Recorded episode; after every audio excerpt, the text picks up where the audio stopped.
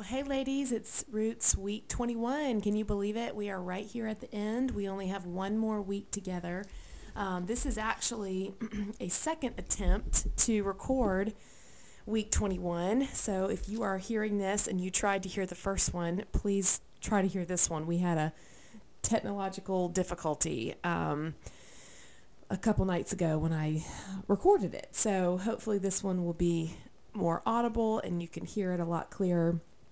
Um, I trust that your Bibles are written all inside of Psalm 119 as mine is. It's amazing how it's been open to that passage for, for so long on and off that it's pretty easy when I open my scripture for it to literally just fall open to Psalm 119 area and see all of the margin writing and the highlighting and um, the things that have stuck out to me throughout this journey with y'all. Thank you for taking this with me and with each other and your facilitators and diving in deeper to the scripture.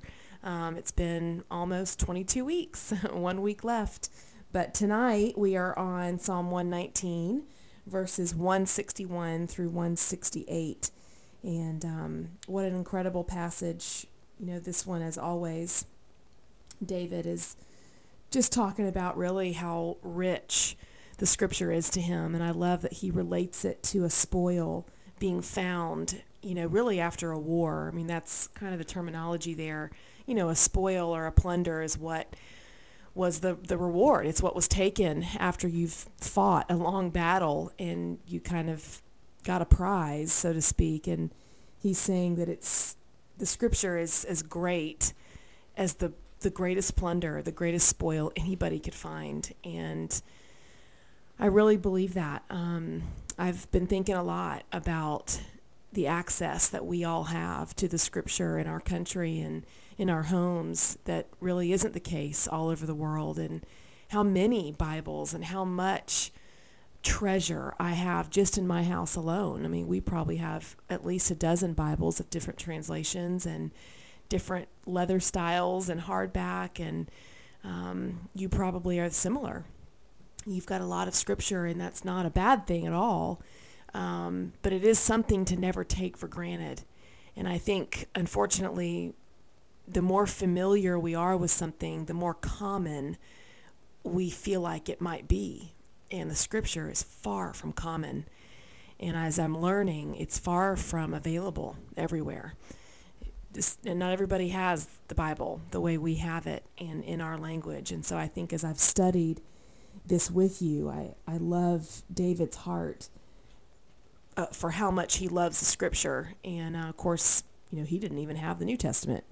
So we have the complete divine inspired word of God that should be to us greater than silver or gold. Psalm 19, 9 through 10, you know, says, I, I desire your scripture, your judgments, your law, your words are meaning more to me, you know, than silver and gold, than money.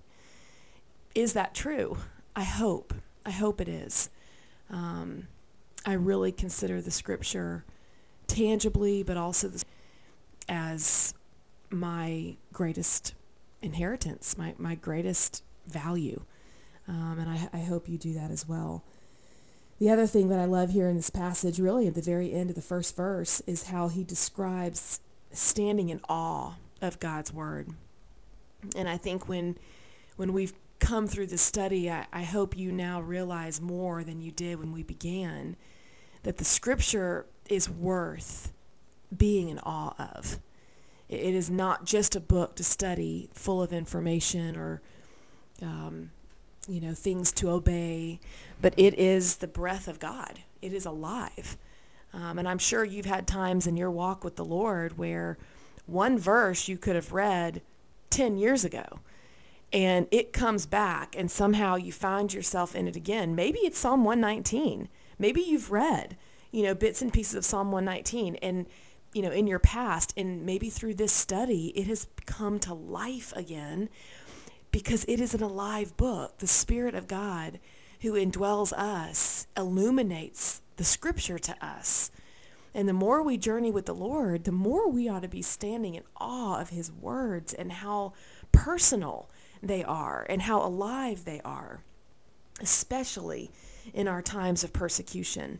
Obviously, David is extremely um, familiar with persecution and pain. And, you know, I, I just really believe that literally in the midst of his persecution and pressure, his heart remained protected because he was in the Word of God. He was talking to God. He was remembering the stories of God. Remember how even that word remember is used a lot in the Psalms. David is recalling to his mind as he's running for his life through the caves of En-gedi or as he's, you know, trying to escape Saul's plot to come after him or whatever his issues are, he's recalling to his mind God's faithfulness, God's promises, his word.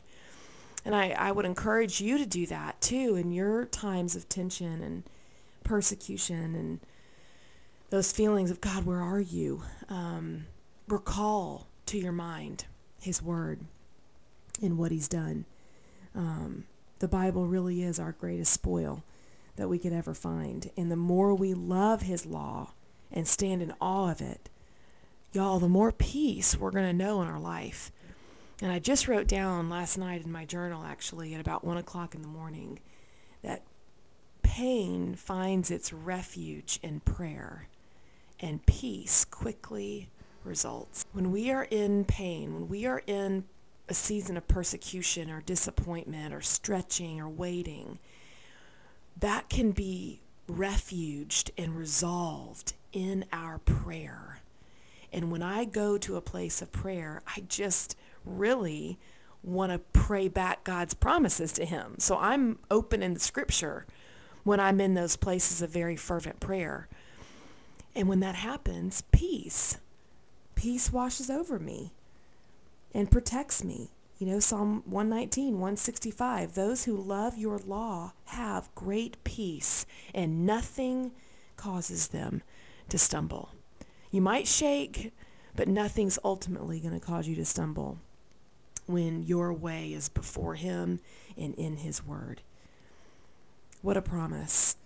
Um, I hope y'all dissect this tonight. I think the other thing I would look at together as a group is just the idea that your way is before him. He's not unaware of you. You're not invisible.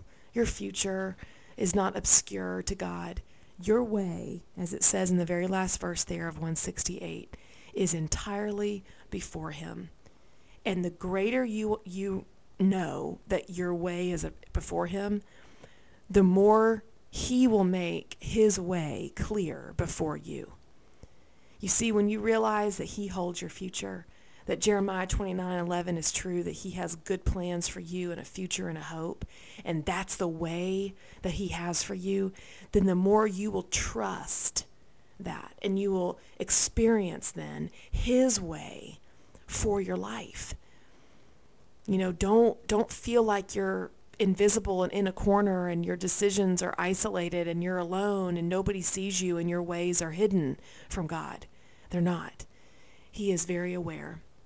And even as we talked about in week 20, you know, he looks upon our affliction intently, personally, to deliver us out of that, to make clear for us the path that he has in store.